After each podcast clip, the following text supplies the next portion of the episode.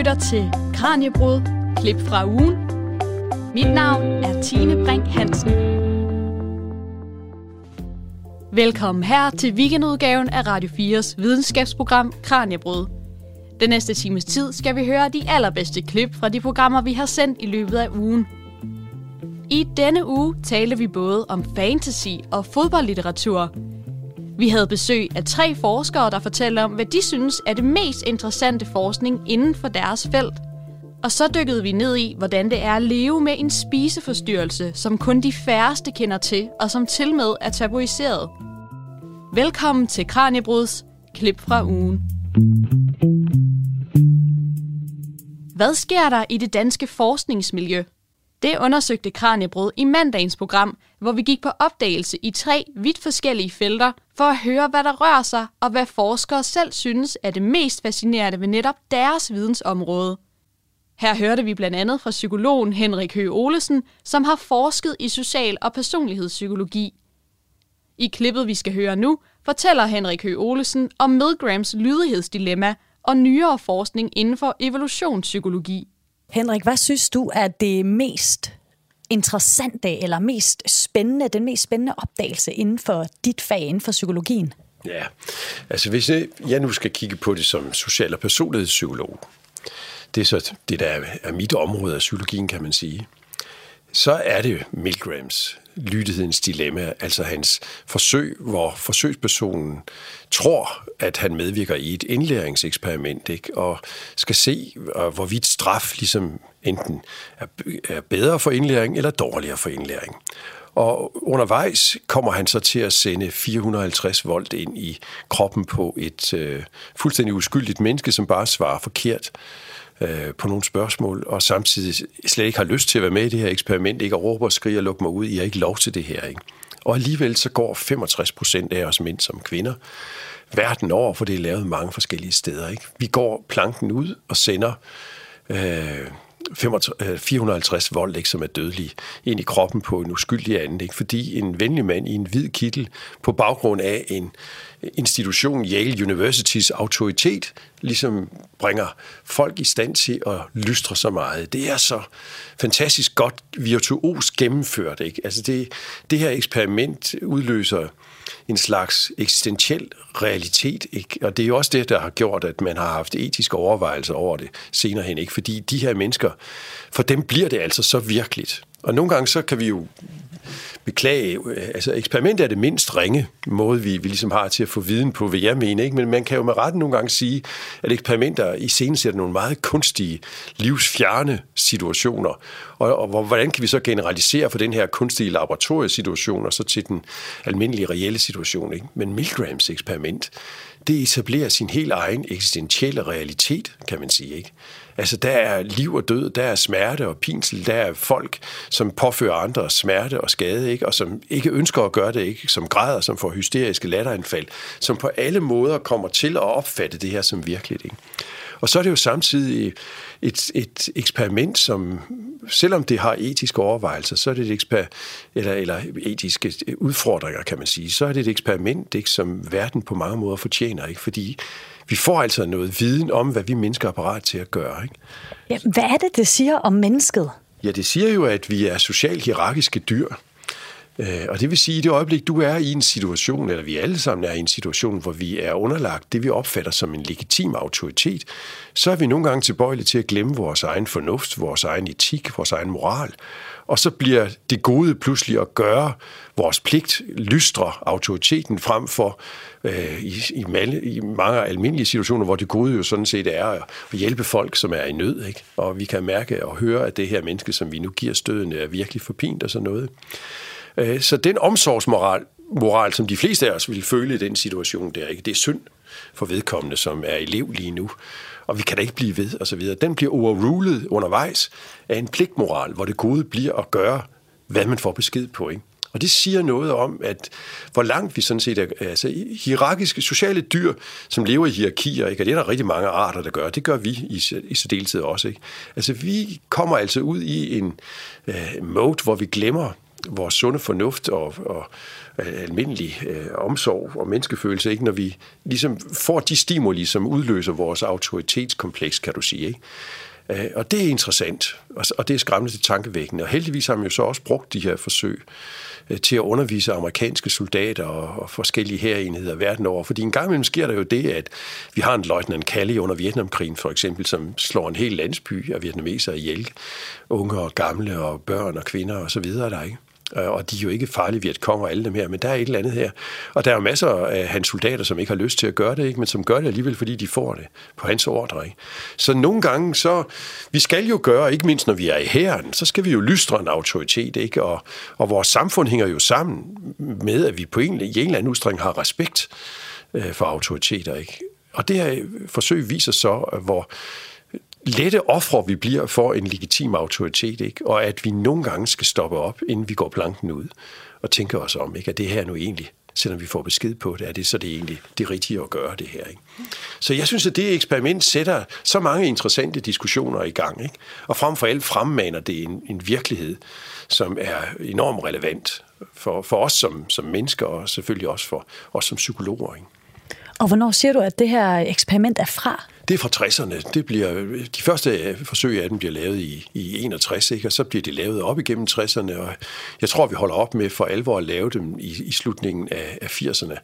Og det bliver også et forsøg, der bliver sværere at lave, fordi det, der, det er blevet så berømt, kan du sige, ikke? At, at i dag vil de fleste mennesker lugte lunden og vide, at vi er, er med i et forsøg og så videre. Og så derudover er der jo så de der etiske overvejelser. Er det, er det i videnskabens navn øh, så i orden at udsætte folk for så meget øh, smerte og belastning. Ikke? Det er jo det, man har kritiseret forsøget for. Ikke? Og nogle af dem, som har været med i det, har jo fået livslange øh, bekymringer. Ikke? Var jeg virkelig i stand til at gøre det? Men der er bestemt også mange af dem, som har været med i det, som har fået øh, livslange øh, mængder af stof til eftertanke, kan du sige, hvor, hvor de sådan set synes, at det var glad, og det var, det var rart, at de lærte det om dem selv, og de har brugt det i en masse andre sammenhænge. Altså konstruktivt til ligesom at sige, ja, nu vil jeg, sku, nu vil jeg tænke selv den her gang. Det gjorde jeg ikke i den første omgang der, ikke? Og det har jeg egentlig fortrudt. Nu vil jeg tænke selv. Men det er så et eksperiment fra 60'erne, som så er blevet afprøvet mange, mange gange. Men hvis vi nu ser på de seneste fem år, er der så sket noget, som du finder særligt øh, spændende inden for, inden for dit felt? Ja, altså, jeg, har ikke, jeg kan ikke mobilisere et lige så afgørende eksperiment, må jeg sige, men der sker jo noget hele tiden, og det, det gør der da i alle videnskaber.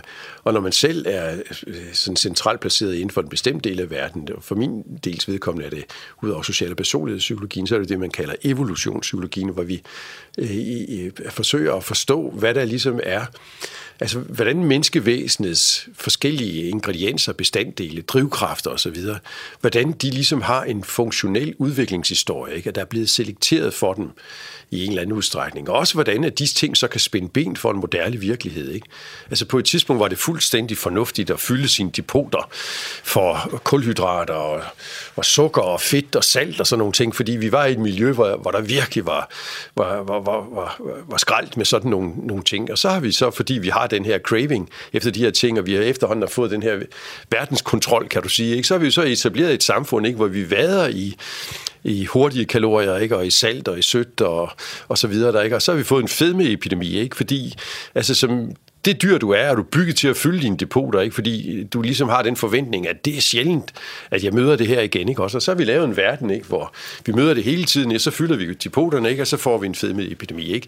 Så, så alle de her medfødte programmer og tilbøjeligheder og sensibiliteter og alle de her nøglestimuli, som vi bliver kivet af, ligesom andre dyr. Hver art har ligesom sine nøglestimuli. Det område, synes jeg, er enormt sjovt og interessant, og der sker hele tiden noget. Der lærer vi hele tiden noget nyt om de her ting. Ikke? Altså sådan noget som evolutionspsykologi, der kan jeg jo så godt tænke, jamen er vi ikke snart, har vi ikke snart lært alt, hvad der er at lære om, om mennesket og menneskets udvikling? Jo. Vi har jo haft mange år til at tænke over det efterhånden. Ja, jamen det, det har du sådan set ret i. Det, det, det, det spørgsmål kunne man jo godt stille. Og vi må, altså, jeg, jeg tror jo bare, at du ved, at vi er så komplekse øh, organismer, at der bliver, vi kan blive ved med at raffinere vores spørgsmål og, og uddybe vores viden på mere og mere komplekse øh, måder. Der, ikke? Så, altså, jeg, jeg tror, at lige så længe at vi er her på den her jord, ikke, så vil vi være en forundring for os selv. Ikke? Og, og vi vil have det spørgsmål hele tiden. Det her, er det noget, du har lært, eller er det noget, som du fra naturens side er, ligesom er givet til? Og er der nogle ting, som du har lettere ved at lære end andre ting osv.? Og hvorfor er det sådan der? Ikke? Så jeg tror sådan set, at vi kan blive ved med at, at pludselig forstå, hvordan at vi er offer for det ene og for det andet. Ikke? Øh, du stemmer anderledes politisk, bare for at tage eksempel, afhængig af, om du er sulten eller du er mæt. Og man skulle tro, at øh, vores politiske holdninger sådan var lidt mere stabile strukturer, ikke? og det er de måske også, når vi sådan øh, stemmer og snakker med hinanden om, hvad, øh, hvorfor en holdning vi har. Ikke? Men det er altså holdninger, som også ligesom forholder sig til, at vi er menneskedyr, kan du sige. Ikke? Og hvis et basalt biologisk behov som sult pludselig er, er noget, der fylder centralt i din organisme lige her nu, så har det altså afgørende betydning for, hvorfor nogle moralske og politiske valg, du træffer. Ikke? Så på den måde synes jeg hele tiden, vi bliver forundret over, hvor, hvor, hvor meget vi, også i den moderne virkelighed, ligesom stadigvæk er de her gamle dyr, ikke, som reagerer på nogle øh, bestemte nøglestimuli, ikke? og så kører der de her processer. Ikke? Det, det bliver vi forbløffet over hele tiden. Ja. Så man kan sige, det vi ved om mennesket, det er ikke så meget det er jo ikke den måde, vi opfører os på, der ændrer sig. Det er mere de omstændigheder, vi har. Så var, vi, så var der en corona-pandemi, for eksempel.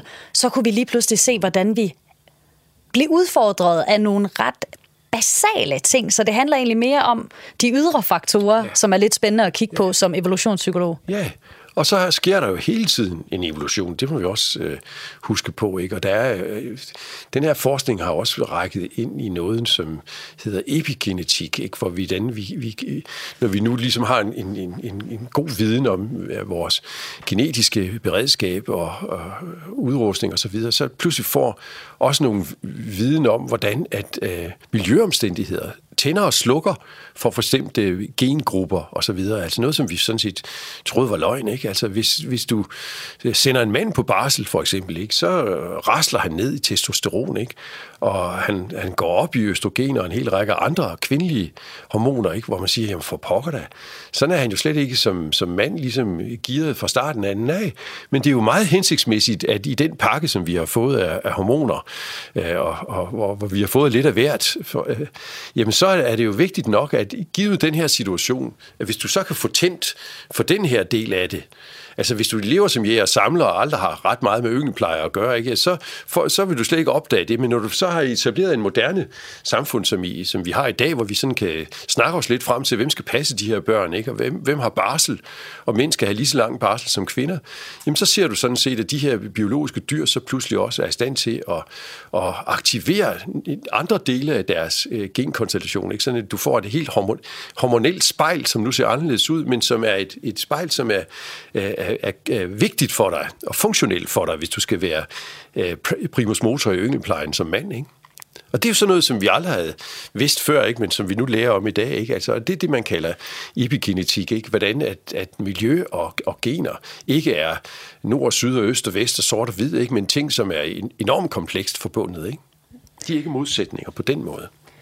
Mit sidste spørgsmål, Henrik, det går på, hvis man nu synes, hvis lytteren sidder og lytter med derude og tænker, åh, sådan noget her med evolutionspsykologi eller social psykologi, mm. det synes jeg er enormt interessant. Men man ikke lige er på professorniveau, så man ikke kan læse diverse øh, tidsskrifter. Er der et eller andet, en film, en serie, en bog, er der noget, som man kan gå til og snuse lidt mere til det her emne måske? Altså, der er sådan en gammel adfærdspsykolog, som hedder Desmond Morris, som var enormt berømt i, uh, øh, i 60'erne og 70'erne, ikke? og som lever endnu. Han er en gammel mand på 94 år. Ikke? Han har skrevet nogle fantastiske bøger, som man kan læse den dag i dag. Og den ene hedder Den nøgne abe, af Desmond Morris, Den anden hedder Den menneskelige zoo, og de er så som sagt oversat til, til dansk. Ikke? Og der får man ligesom billedet, der får man et godt og grundigt indføring på også en humoristisk og, og tankevækkende måde, ikke? Øh, i at, at vi stadigvæk ligesom er menneskedyr, og hvordan vi ligesom er prime. Han er zoolog i udgangspunktet, så han ser på os som på et hvilket som helst andet væsen, ikke? og forklarer en hel masse pussy ting ved os, ikke? hvorfor vi smed pelsen, og hvorfor vi gør det ene, og hvorfor vi gør det andet, ikke? og hvorfor vi parer os på de måder, vi gør, og hvorfor vi fører stedfortrædende krig i form af sportskampe, ikke? og hvordan at, at, at dem supporter til fodboldhold meget let kommer op og toppes, ikke? Altså, fordi det virkelig er nogle gamle stamme øh, øh, tribes, ikke? eller nogle gamle stammeprogrammeringer, ikke? som går i gang, ikke? når vi sådan klæder os vidt forskellige ikke? og råber af hinanden og, og sådan nogle ting der. Så han, han, han giver dig sådan en god indføring i de her ting, og du får øh, lejlighed til at kigge på verden fra det her perspektiv, som er adfærdspsykologien og evolutionspsykologien. Ikke? Og det tror jeg, de fleste mennesker vi synes er både forunderligt, men også øh, altså, interessant og morsomt. Sådan lød det fra Henrik Høgh Olesen, der er professor i psykologi ved Aarhus Universitet. I tirsdagens program læste vi op fra fantasybøger og undersøgte sammen med lektor Maria Damkjær, hvordan fantasygenren kan meget mere end bare at underholde og fortælle fantastiske historier. For den kan også spejle vores samfund og udforske strukturerne og hierarkierne, som findes under overfladen. Vi hopper ind i klippet, hvor Maria Damkjær svarer på, hvad der er karakteristisk for fantasy-genren. Herefter taler Maria Damkær også om den stereotype fantasy-læser og forfatter, og hvordan genren har udviklet sig.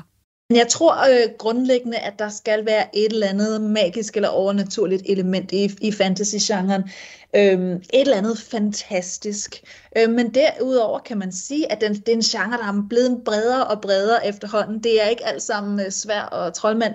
Øhm, så man kan sige, at man snakker om, at der er ligesom er to kategorier. Der er portal fantasy, fantasy hvor... Øhm, hvor man går igennem en portal, man går igennem øh, garderobeskabet i, øh, ind i Narnia, eller Harry Potter gennemgår også en portal, hvor han kommer ind i en magisk verden, som ligger ved siden af den mundane, kedelige hverdagsverden, vi kender. Og så er det det, man kalder immersive fantasy, eller en hel verden, der er bygget op, hvor det magiske ligesom er, er, er normalt. Så, så, det, så, så det er sådan set de to hovedgenre, vi har, men der ligger en masse ned under det. Ja, og nu sagde jeg jo i min introduktion til det her program, at fantasy ofte er blevet kædet sammen med nørdkultur og den her børne-ungdomslitteratur. Altså det er i hvert fald sådan, jeg har opfattet det. Og det kan jo også være en eller anden form for fordomme, øh, at det måske ikke er noget, som de allermest seriøse læsere, litteraterne, øh, kaster sig over. Hvad tænker du om den beskrivelse, eller den idé, jeg har? Den, den ligger rigtig meget i, i meget den måde, det snakkes om, og vi kommer nok heller ikke helt væk fra nørdkulturen. Jeg er jo en stolt nørd. Øhm, men der har været en, og er stadigvæk en fordom imod fantasy-litteratur, øh, og det er også nemt at, at lave parodier på fantasy, for når fantasy er dårligt, så er det, så er det rigtig dårligt. Øhm, men det kan man jo sige om, om, øh, om noget øh, realistisk litteratur også. Øh, men øh, der er helt klart, øh, der er helt klart et hierarki, en, øh, øh som, og en del snopperi omkring genre-litteratur, og det synes jeg er rigtig synd. Ja. En anden fordom, jeg har, eller en anden idé om den her genre, den handler om forfatterne, fordi jeg har et billede af en typisk fantasy-læser, og så har jeg et type, øh, billede af den typiske fantasy-forfatter. Har du lyst til at give et bud på, hvilken type jeg forestiller mig, Maria? Altså med de typiske fantasy-læsere, vil jeg tro, så, så, så, tænker, vi, så tænker vi, som du rigtig sagde, øh, forholdsvis unge, eller øh, hvad hedder det, nørder, og man ser tit en eller anden bleg mandlig øh, nørd foran sig, som sidder med sine, sine, sine tykke bøger, øhm, og, øh, og, så, øh, hvad hedder det, og så unge kvinder tit bliver også kædet sammen med fantasy. Så det er nogle af de typiske øh, stereotyper omkring læserne. Omkring forfatterne, så er det de der hvide mænd. Vi har jo Tolkien og C.S. Lewis, som er de her mandlige øh, Oxbridge-professorer, som har det her lille sideprojekt med at skrive noget litteratur, der starter lidt i børnegenren. Så har vi øh, Robert Jordan, som skriver Wheel of Time, som er med til at give indtryk af det her kæmpe, kæmpe store værker. Jeg kan ikke huske, hvor mange der er i Wheel of Time. Der er rigtig mange bøger. Og så har vi George R. R. Martin, Song of Ice and Fire. Han er jo så en af, også en af de store, især efter filmatiseringen øhm, er på, på HBO er kommet, ikke? altså Game of Thrones. Øhm, så det, det er ligesom stereotypen, den der mandlige forfatter, som skriver lange bøger. Hvordan har fantasy-genren udviklet sig? Øh, ja, altså der er jo en tråd af fantasygenren, der bygger sig meget videre på den store historie, nationers udvikling, krig. Det er sådan den helt store skala, og så individet i, øh, i, i den kontekst, høj og lav, konger og dronninger. Vi ser det jo lidt i, øh, vi ser det lidt, lidt i, i Game of Thrones, i George R. R. Martin. Øh, så den, den er der stadigvæk, og hvis man ikke kan med det, så skal man undgå det, fordi det, det, det, øh, det er for, det er for øh, en bestemt smag. Men så er der også udviklet sådan nogle ting, det man kalder dark fantasy eller urban fantasy. Øhm, og i høj grad kan man sige, at fantasy-genren generelt er begyndt at bevæge sig væk fra god mod dårlig og mere over i gråzoner. Det kan man især se i sådan noget dark fantasy. Hvad vil det sige at være god? Hvad vil det sige at være ond? Øh, så det ikke længere er hvide hatte og sorte hatte, men, øh, men meget mere et mudret landskab, kan man sige. Øhm, og så vil jeg sige en sidste ting, som, øh, som har udviklet sig ret stærkt i de senere år, er øh, det, man kan kalde mm, øh, folklore-fantasy, kultur-fantasy eller folkeslagsfantasy, som er øh, forfattere, der skriver ud fra en bestemt øh, kulturel vinkel. Øh, så for eksempel Ken Liu, som er, er kinesisk-amerikaner og skriver fantasybøger, der tager udgangspunkt i kinesisk historie og, øh, og mytologi. Så har vi øh, uh, Nanedi Okorafor, som uh, skriver med udgangspunkt i forskellige uh, uh, afrikanske myter, blandt andet en, uh, en bog, der hedder Akata Witch, som er en, en, en serie, hun har også skrevet, uh, Nanedi Okorafor har også skrevet en del uh, science fiction, med et afrocentrisk uh, uh, udgangspunkt. Så har vi sådan en som Naomi Novik uh, med Uprooted, som skriver ud fra sådan slaviske uh, folkesavn og, og traditioner. Øh, og man kan sige, at meget af den her fokus er vokset ud af en interesse stadigvæk for Tolkien. Blandt andet der bliver der diskuteret rigtig meget om Tolkiens raser. Øh, hans menneskeraser, men også elver og, og især orker bliver diskuteret rigtig meget. For hvad vil det sige at have, et, have ondskab som rasetræk? Og det er noget, som fantasy, som alt fantasy, som opererer med, med, med forskellige fantasy-raser, må forholde sig til i øjeblikket. Altså, Øh, uh, J.K. Rowling blev også, blev også kritiseret for hendes fremstilling af goblins, som er øh, bankfolk med krogede næser, som er meget griske og har et problematisk moral, øh, forhold til moral og ejerskab det er en øh, antisemitisk, øh, og, det, og det har hun helt sikkert ikke gjort med vilje, men i de der racebeskrivelser ligger der nogle ting latent, som vores kultur har kodet os med, så der er rigtig meget diskussion om, hvad Tolkien vil med de der orker og så videre. Alle de der ting bliver taget meget op i de nyere, den nyere fantasy-litteratur. Ja, altså da vi talte om de de store klassikere før, så, øh, så snakker vi også om, at jamen, der er øh, der er det ældre hvide mænd, der, øh, der har domineret det marked i hvert fald. Men de forfattere, du lige nævner her, lyder ikke som gamle hvide mænd. Der er for eksempel også kvinder. Er der også sket noget med forfatterne? Altså, hvem det er, der udgiver og bliver populær? Helt sikkert. Og det er der jo generelt, kan man sige, udgivet i, i, i, i hvad hedder det, i bogbranchen, er der jo flere og flere kvindelige forfattere, men især inden for science fiction og fantasy er der sket en rivende udvikling. Øh, og det, det er i sig selv problematisk, når mange kvinder kommer ind på et marked, så, bliver det, så har der en tendens til at blive devalueret på en eller anden måde. Så man kan se i, øh, i hvad hedder det, i stemmeudviklingen til Nebula Awards og andre øh, genre-specifikke øh, hvad hedder det, organisationer, at der er forskellige forskellige faktioner og, og, og, og antifeministiske faktioner og sådan noget. Så der, der er rivende udvikling i det i øjeblikket, øhm, men det er en meget, det er en meget fremadskuende og en ret progressiv genre, kan man sige. Og det er et sted, hvor kvinder kan få, øh, kan, kan få fodfæste i, øh, i øh, hvad hedder det, publik, publikas, altså sådan i bogbranchen, ja. øhm, på, en, på en anden måde end, end den sådan lidt bredere litteratur. Så, øh, så det er et godt startsted for mange forfattere. Kan man se en sammenhæng mellem nogle nye temaer, nogle nye forfattere, og så også hvem publikummet er, altså hvem der læser bøgerne? Ja, det tror jeg også. Det, man kan sige, at det er jo blevet et meget oplyst publikum, øh, og læserne, altså der, der er sket rigtig meget med internettet, med øh, fan, hele fanfiction-segmentet, øh, øh, af at, øh, at øh, hvad hedder det, Øh, der er rigtig meget fokus på, hvad slags, øh, hvad hedder det, hvad slags historie vi fortæller. Øh, og man kan sige, at meget af det her vokser ud af fanfiction faktisk, altså at folk får mulighed for at skrive på internettet. Det har jo en lang historie på, på altså flere årtier, men, øh, men det begynder ligesom at aflejre sig og, og, og også blive øh, resultere i bogudgivelser. Ja, og inden vi dykker ned i de bøger, øh, du har taget med i dag, Maria, har du så en, en kort salgstale eller et argument, som bare siger, det kan godt være, at du ikke normalt øh, læser fantasy, men jeg synes altså, at du skal prøve at give det et skud? Altså først vil jeg sige, at der er en fantasy-genre for, for enhver læser, men man kan sige, at rigtig meget fantasy handler om at bygge en verden op, øh, og det betyder, at der kan være rigtig meget information, og der er nogle læsere, som for eksempel mig, som elsker alt den der information. Hvis du ikke elsker at få rigtig meget information, øh, og skulle holde styr på det, øh, så, så er det måske ikke lige for dig, men altså alle romaner, også dem, der er realistiske romaner, de bygger en verden op. Det er bare fantasy, der er ærlig omkring det og siger, at vi skaber den her verden. Men det gælder jo faktisk for al litteratur. Her til allersidst, Maria, så vil jeg gerne vende tilbage til noget af det, vi talte om i starten af programmet. Nemlig, at den her genre måske ikke er så populær stadigvæk i de højkulturelle kredse. Altså, der er ikke mange anmeldelser af fantasy i Informationen eller Weekendavisen, for eksempel. Men der er sket meget med genren. Tror du, den vil få mere anerkendelse i fremtiden?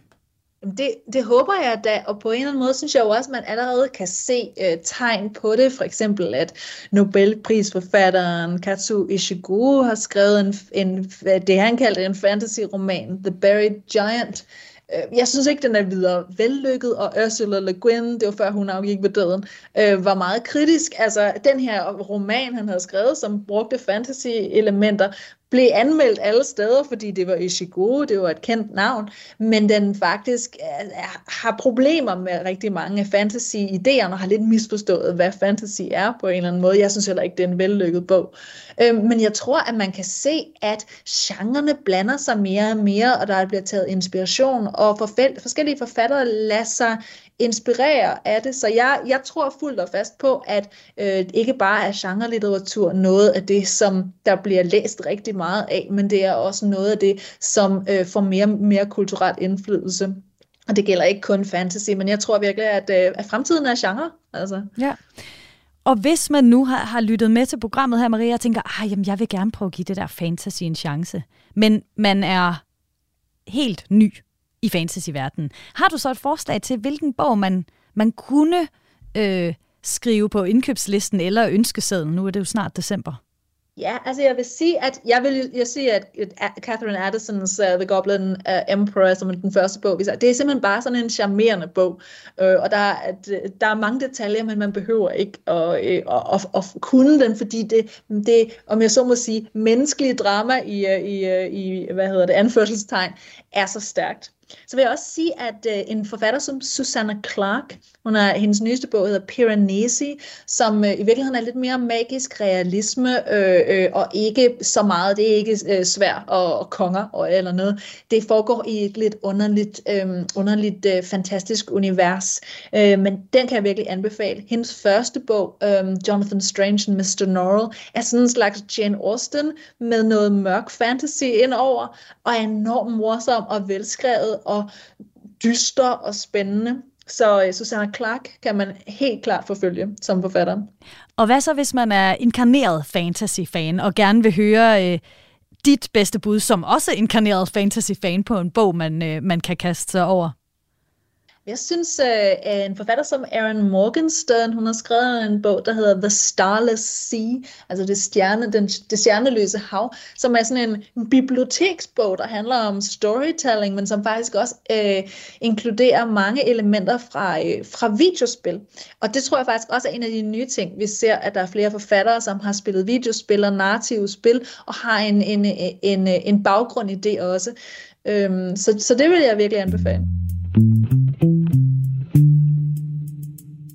Det var altså Maria Damkjær, lektor ved Institut for Engelsk, Germansk og Romansk på Københavns Universitet.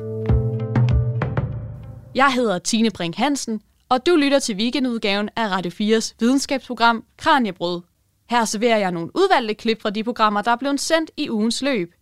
Og skulle du være blevet nysgerrig for at høre de fulde programmer af de klip, som jeg spiller for dig her i dag, så kan du lytte til dem alle på Radio 4's hjemmeside eller i din podcast-app.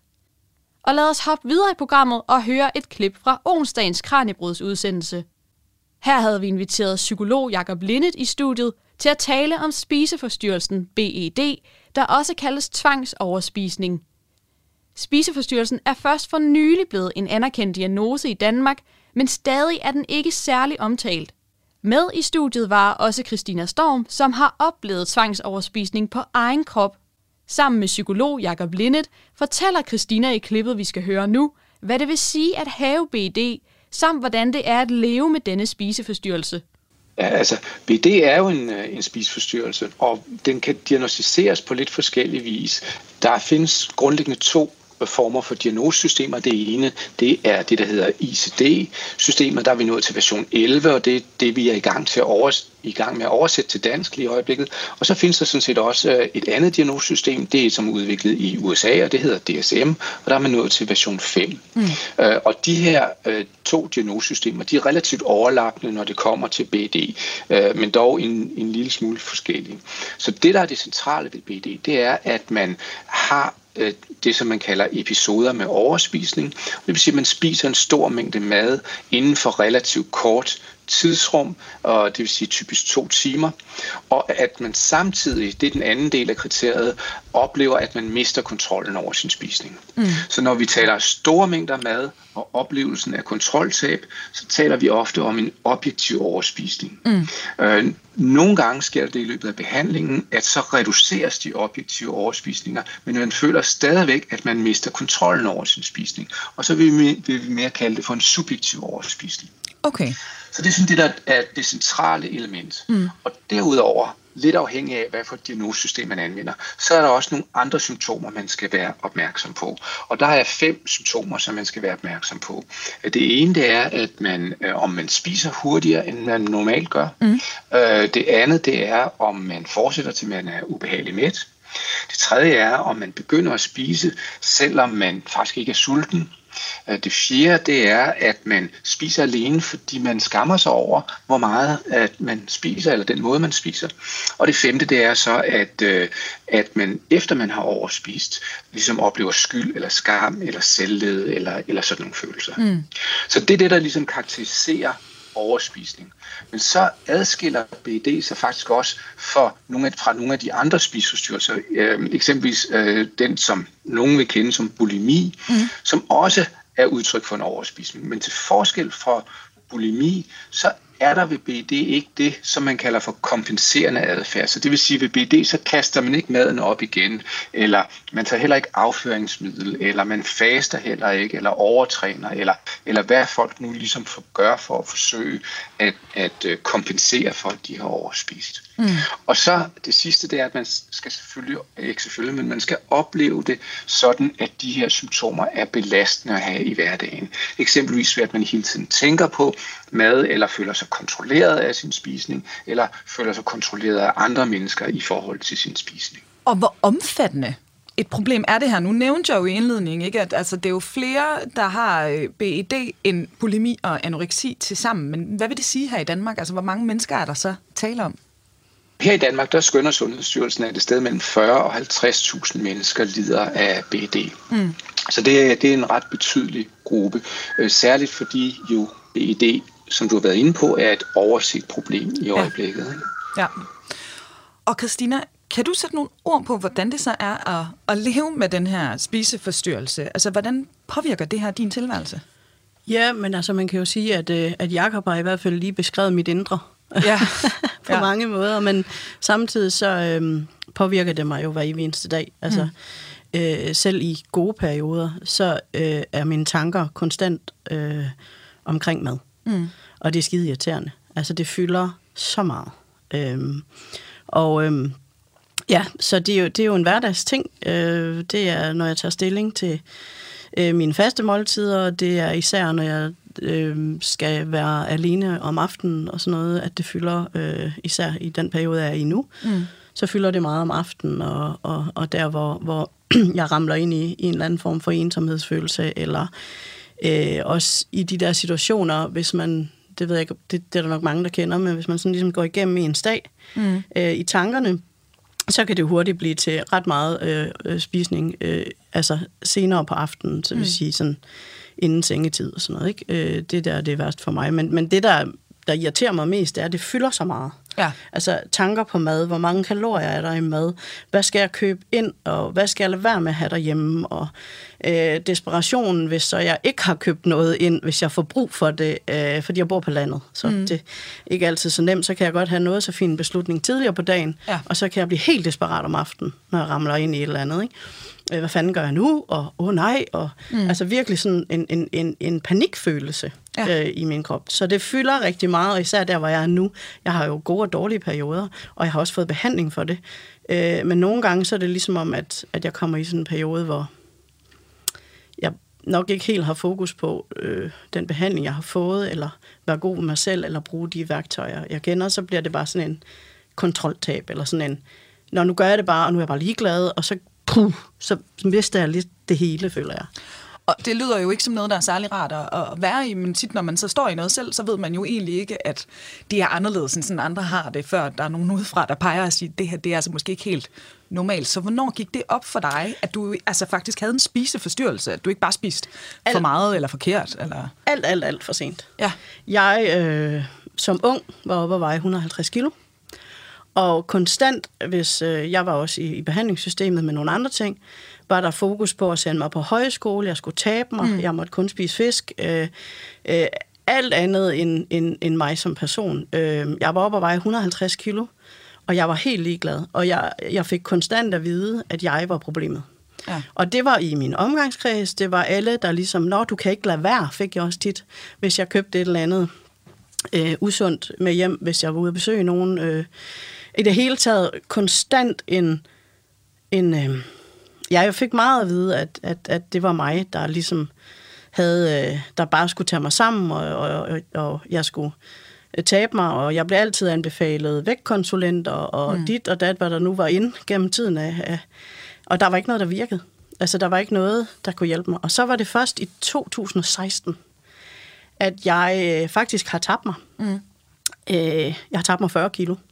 Men jeg går i stå, og jeg kan ikke øh, tabe mig mere. Jeg har stadig meget overvægtig i, i, i alt det her med, hvad hedder det, øhm, ja, hvis man, man regner ens BMI ud og alt mm. det her. Ikke? Og så tilfældigvis, så går jeg hos en psykolog, der siger, jeg kan henvise dig øh, til nogen, der har forstand på det her. Mm. Og det gør han. Og det er rigtig godt. Øh, jeg møder en, en fantastisk diætist, som er begyndt at få kurser i det her med BED, og det er jo ikke på behandlings overhovedet endnu, mm. men hun kan se det med det samme. Og hun siger, det kan godt være, at du har tabt dig, men dine tankemønstre, mm. det er agtig BD. Ja. Og hun begynder øh, at behandle mig for BD'en, altså hjælpe mig til at vende mine tankemønstre, samtidig med, at jeg går ved en psykolog, som tager noget af det tungere arbejde, eller hvad skal man sige. Og, mm. og der sker magien for mig, altså inden i mig selv, og jeg bliver lettet, og jeg føler mig forstået, og jeg føler mig set, og jeg føler mig ikke set ned på for en gang skyld. Mm. Jeg har jo været både ved læger og sygeplejersker, og hvad har vi gennem tiden? Øh, alle mulige behandlere, som kun har set ned på mig, og føler jeg, og talt ned til mig, fordi jeg var så stor. Jeg har endda også nogle gange fået at vide, ikke, at du ligner en handicappet. Fordi mit udtryk... Er behandler? Og... Nej, mere ja. bare sådan i all ja, around, i ikke? fordi ja. jeg var korthåret ja. og vejede 150 kilo og, og sådan noget. Og det, det var sådan nogle ting, folk sagde, og syntes, det var skidskægt og sådan noget. Ikke? Mm. Øhm, så hele det der, det blev bare ligesom vendt på hovedet, hvor jeg var sådan helt lettet. Men det var en lettelse kun for mig selv, mm. for det var ikke noget, jeg kunne tale med nogen om. Mm. Så, altså, der går lang tid jo, kan man så sige, inden der ligesom er nogen, der prikker dig på skulderen og siger, at det er måske det her, der er, er på spil. Men altså, jeg går ud fra, at det er jo sådan en lettelse at få den diagnose, ikke? Det lyder da i ja, hvert fald i den grad sådan. Ja, ja, og også få hjælp til at slippe nogle af de der hårde tanker. Mm. Og konstant nedgøren af mig selv, som jeg havde mm. vendet mig til, var en fast del af mig. Ja. ja. Og, og Jacob, hvad, hvad tænker du, når du hører Christinas fortælling? Er den, øh, er den sådan relativt repræsentativ for det, du ellers møder, når du, når du taler med BD-patienter? Eller? Det minder rigtig meget om det, som mange af vores patienter fortæller om. Ikke også? Mm. Altså, øhm, vi valgte jo fra starten af at sige, at vi vil gerne lave det her som et gruppeforløb. Mm. Øh, og det vil vi gerne, fordi øh, altså, BD har den egenskab, den uheldige egenskab, at man skammer sig over sin spisning, og det man skammer sig over, det gemmer man. Mm. Og det man gemmer, øh, det isolerer en. Så derfor så kan man gå rundt og føle sig helt alene omkring sin overspisning og sin BD. Mm. Og det du beskriver, Christina, med at lige pludselig at møde nogen, der rent faktisk forstår, hvad det her handler om, at det er en kæmpe lettelse. Det er det også for vores gruppedeltagere. Så, så når, når vi lige pludselig sidder sådan med, med 8 BD-patienter i et rum, så oplever alle lige pludselig at føle sig mødt, mm. at føle sig hørt og at føle sig forstået. Der er mange, der siger sådan noget som, jamen her kan jeg jo bare sige det, her behøver jeg ikke forklare det, så jeg kan jo bare sige det, og så ved de andre, hvad det er. Uh, så, så det er en kæmpe stor uh, fordel i forhold til, til BD-behandling, og det er derfor, at vi rigtig gerne vil ud med det her budskab, mm. fordi uh, hvad er det, der er rigtig mange, der går med BD uden at få den hjælp, til ledelsen, som, som de har brug for. Mm. Øh, og noget af det, som, som jeg også hæfter mig ved, som, som du siger, Christina, det er det her med, hvor meget det fylder i tankerne. Altså, øh, vi plejer at sige, at overspisning starter lang tid før man kommer mad i munden. Mm. Øh, og, og, øh, og du fortæller det sådan som, jamen, altså, jeg kan gå og planlægge hele dagen, og hvis jeg så kommer hjem om aftenen og ikke har fået købt noget, så kan jeg blive fuldstændig desperat. Altså, øh, tankerne om, hvad der sker, hvis jeg ikke har adgang til mad, er, kan også være en del af BD'en, som også kan være drivende for adfærden. Der er nogen, der kan gå i gang med at overspise, alene fordi de er bange for, at de ikke har adgang til mad. Mm-hmm. Eksempelvis hvis de skal være sammen med andre mennesker, hvor at, øh, de måske ikke føler, at de kan spise på den måde, som de gerne vil. Fortalte forsker og psykolog Jakob Lindet fra Odense Universitetshospital og skuespiller og BED-patient Christina Storm. Vi er nu nået til dagens sidste klip fra ugen, og i torsdags handlede det om fodboldlitteratur, romantisering og heldedyrkelse. Det er nok det, der kendetegner den klassiske sportslitteratur, som opstod som genre i 1950'erne. Mange sportsgrene, herunder fodbolden, er blevet beskrevet i digte, noveller, essays og artikler siden da. Med i studiet havde vi to journalister, Asger Hedegaard Bøje og Bo Kampmann, der forsøgte at besvare, hvordan man kan skrive om fodbold, når det foregår i det omdiskuterede VM i Katar. I klippet, vi skal høre nu, taler Asker og Bo om fodboldtidsskriftet Mål, som Asker er en af redaktørerne på. Her taler de om digteren Mads Mygin, der var i Radio 4-programmet Kreds den 21. november, hvor Mads læste sit digt VM i Katar højt. I anden del af klippet, vi skal høre, diskuterer Asger Bøje, hvilke temaer og følelser, der generelt præger teksterne i tidsskriftet Mål, udover den dobbeltmoral og forvirring, som Mads Mygin skriver om. Jeg ser det ikke. Niks. Boykot. Jeg ser det ikke, men læser om det. Måske jeg ser åbningskampen, skal lige mærke efter. Eller jeg ser Danmarks kampe. Nej, jeg ser det hele som en journalist, der rapporterer fra en krigszone. Skudlinjer kalder jeg min poesi. Lidt kikset. Jeg ser kampene, skriver om dem, ikke fordi jeg vil, fordi jeg skal. Jeg ser alle kampene og skriver digte om Katar, der ikke handler om fodbold. Jeg ser kampene og holder mig for øjnene. Jeg spiller en kamp mod mig selv, hver gang der er kamp i fjernsynet. Jeg ser Katars kampe og hæpper på modstanderen. Nu ved jeg det. Jeg adskiller sport og politik. Koger pølser til hotdogs, lægger øl på køl, maler Dannebro på kinderne og synger, der er et yndigt land. Tager mig til hjertet. Jeg vasker min landsholdstrøje, når Danmark har spillet en symbolsk handling. Jeg er ikke ren. Det indrømmer jeg gerne. Jeg sportswasher. Jeg har spillet serie 5 for at blive set, tiljublet, hyldet. Jeg har haft skjulte motiver på knoldede boldbaner bag Katrinebjergskolen. En klar dagsorden om at fremstå som et bedre menneske, da jeg hættede til en blød bold i Røde Stjerne, da jeg vrikkede om i AA Tranbjerg, da jeg spillede mål til mål på en legeplads i Rosenhøj, jeg er gået for hårdt ind i en takling for at glemme tre ubesvarede opkald fra min bankrådgiver. Jeg har filmet mig til et straffespark for at forsøge at glemme et skænderi med min kæreste. Jeg har lagt pres på dommeren gennem en hel kamp, fordi jeg var så bitter over, at jeg glemte EP-valget. Når jeg ser en kamp, misser jeg med øjnene. Forsøger at se så skeptisk ud som muligt. Okay, jeg ser kun de indledende runder, før det bliver alvor. Nej, jeg holder mig til knald- eller faldkampene, når det skal afgøres. Jeg begrænser mig. Ser bare finalen. Nej, jeg må kun se med, hvis jeg buer hele vejen igennem. Jeg ser kampen et offentligt sted, hvor de alligevel bliver vist. Jeg stemmer med mit tv. Jeg vil ikke være et seertal. Jeg ser kampene med et pride-flag over skuldrene. Jeg printer FN's verdenserklæring om menneskerettigheder ud i A2 og klistrer den på mine venners tv-skærme. Tvinger dem til at se kampene gennem den. Jeg skriver et læserbrev til politikken hver eneste dag under slutrunden. Jeg følger VM på tekst-tv, på livescore. Hey, jeg ser kampene gennem mit nabos vindue fra gaden og sparer energi. Jeg ser kampene med min søn og ser kun på ham, der ser kampene. Forestiller mig, hvad han tænker. Jeg opretter et borgerforslag om, at dansk tv ikke viser VM, at det danske landshold trækker sig, at DBU skal undskylde offentligt, for at de ikke har været mere kritiske, mere tydelige. Jeg sender hate mails til DBU fra en anonym Twitter-profil. Fuck DBU John 1967 er mit navn. Jeg ser denne ene slutrunde, og så ser jeg ikke mere fodbold i år. Ind til næste VM, nej. Jeg ser aldrig fodbold igen. Men jeg stalker Sepp Blatter ved hans sommerresidens. Jeg opsøger Michel Platini i hans hjem. Jeg påkalder strømafbrydelser på alle stadioner under slutrunden. Risiko for lynnedslag i hver eneste kamp. Jeg planter en blomst for hver eneste stadion, der er bygget i ørkenen. En mælkebøtte for hver migrantarbejder, der er omkommet under byggeriet. En impala-lilje for hvert korrupte FIFA-medlem. Og det var altså Mads Myggen, der læste sit digt VM i Katar højt i Radio 4's kulturmagasin Kreds den 21. november. Og nu var det jo helt, øh, helt vildt at stå og kigge på jer undervejs, fordi at, øh, det var som om, at I kunne øh, genkende nogle følelser i, mm. i det her digt.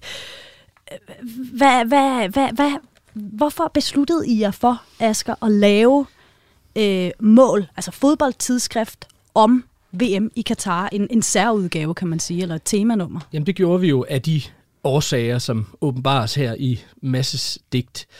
Øh, fordi vi alle sammen, alle os, der har bidraget øh, til det her, øh, det her, øh, den her udgave af mål, øh, er enormt glade for fodbold og elsker VM måske mere end noget andet i fodboldverdenen. Fordi VM er noget helt særligt, og VM er hver fjerde år, og VM er nationernes kamp mod hinanden, og det sted, hvor vi ligesom, hvor vi mødes øh, i hele verden. Øh, og samtidig er vi jo forbandet over, at det skal foregå på det her bagtæppe af død og ødelæggelse øh, Øhm, i Katar, og at det overhovedet er kommet så vidt, at man i den internationale fodboldtop øh, kan synes, at det er en rigtig god idé at afholde et verdensmesterskab i et totalitært øh, samfund.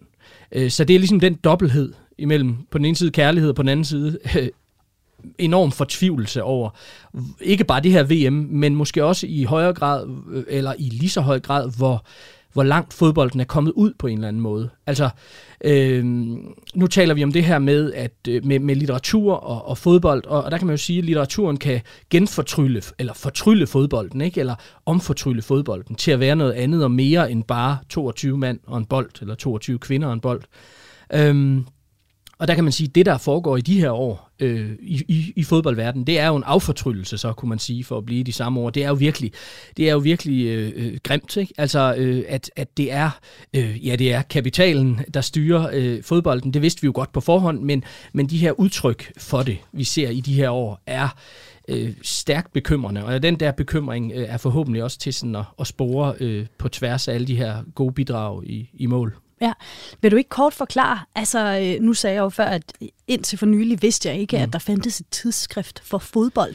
Men når jeg læser i det som ikke øh, fodboldfan, så kan jeg jo alligevel godt øh, blive underholdt. Altså, hvem, hvem, er, øh, hvem er målgruppen? Er det fodboldfans, der er målgruppen for, for mål? Det er rigtig frels, frelste svar, det vil være her at sige, vi opererer ikke med målgrupper.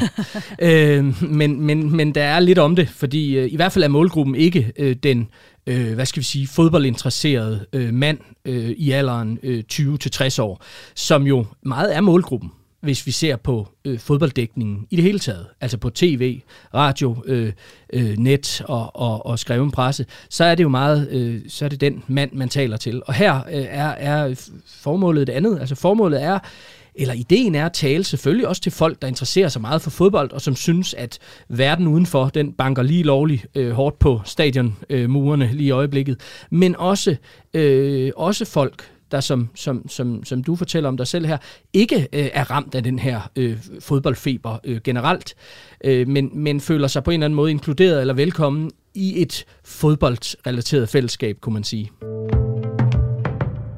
nu kunne vi høre i Mads Myggens digt før, der er, nogle, øh, der er forvirring på spil, øh, og Amalie taler om tomhed, øh, tristhed, og, og, og i Mads Myggens digt kan man måske også godt, øh, der, der er en fornemmelse af sådan noget øh, hykleri. Altså han kan ikke helt finde ud af, hvordan han lige selv skal være i det her, hvordan han kan tillade sig at se kampene.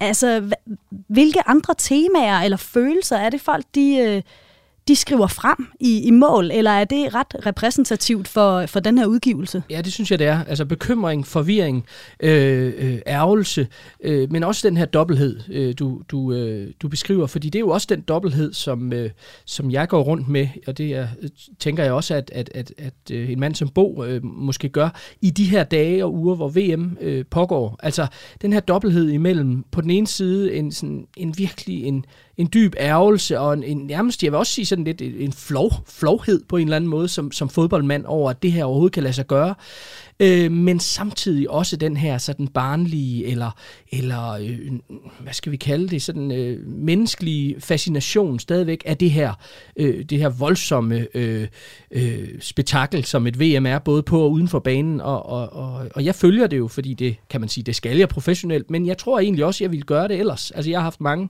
snakke med min, med min ældste søn, øh, som jo er, er meget fodboldinteresseret også, om det her, fordi, øh, jamen far, skal vi bare lade være med at se det? Har han spurgt mig om øh, Øh, op til VM, og, og det synes jeg egentlig øh, ikke nødvendigvis er den eneste øh, øh, udvej, eller den eneste løsning på det her, men det er i hvert fald vigtigt at klæde især øh, børn og unge på, kan man sige, at sige, nu ser vi den her fodboldkamp, men, men, men baggrunden er sådan og sådan.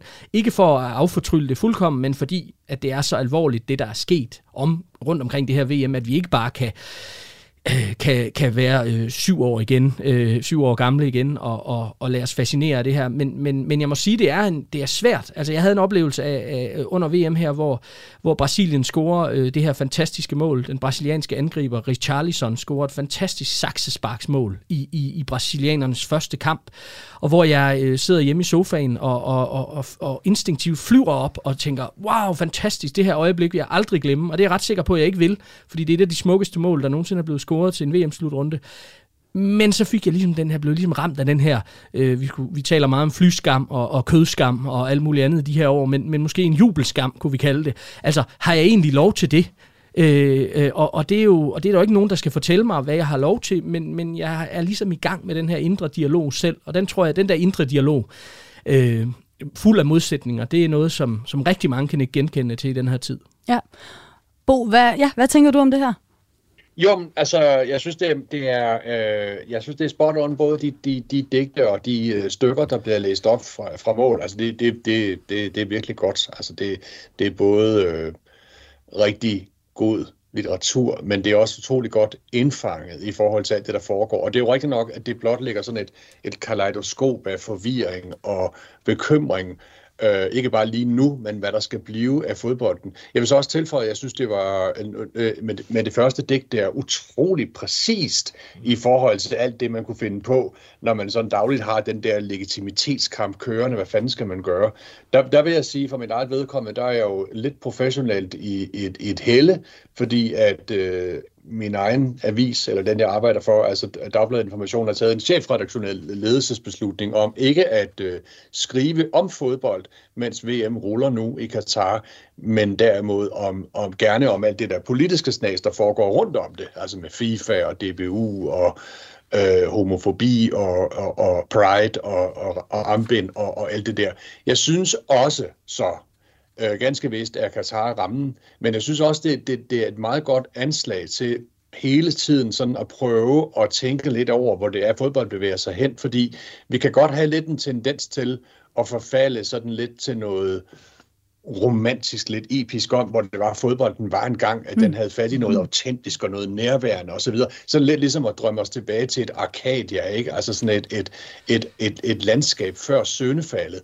Og det, og det har det med at poppe op en gang imellem. Altså man skal jo bare holde, altså se Premier League eller, eller Liga eller et eller andet og se på, hvordan altså at, at spændingen hele tiden står mellem det, hvad skal man sige, sådan ultrakapitalistiske, som måske vil frarøve fodbolden dens romantiske nerve, og så sådan et eller andet ideal, man opstiller, som jo bliver mere og mere illusorisk.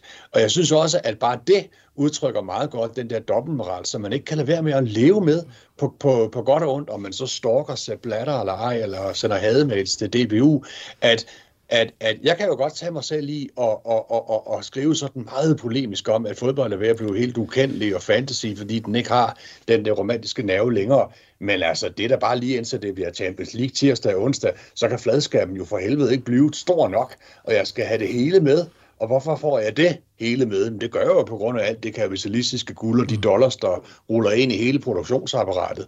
Så jeg vil sige, jeg, ikke bare i Katar, men jeg synes egentlig bare, at det der med at, at gå op i fodbold, det er sgu også lidt at abonnere på noget dobbeltmoral.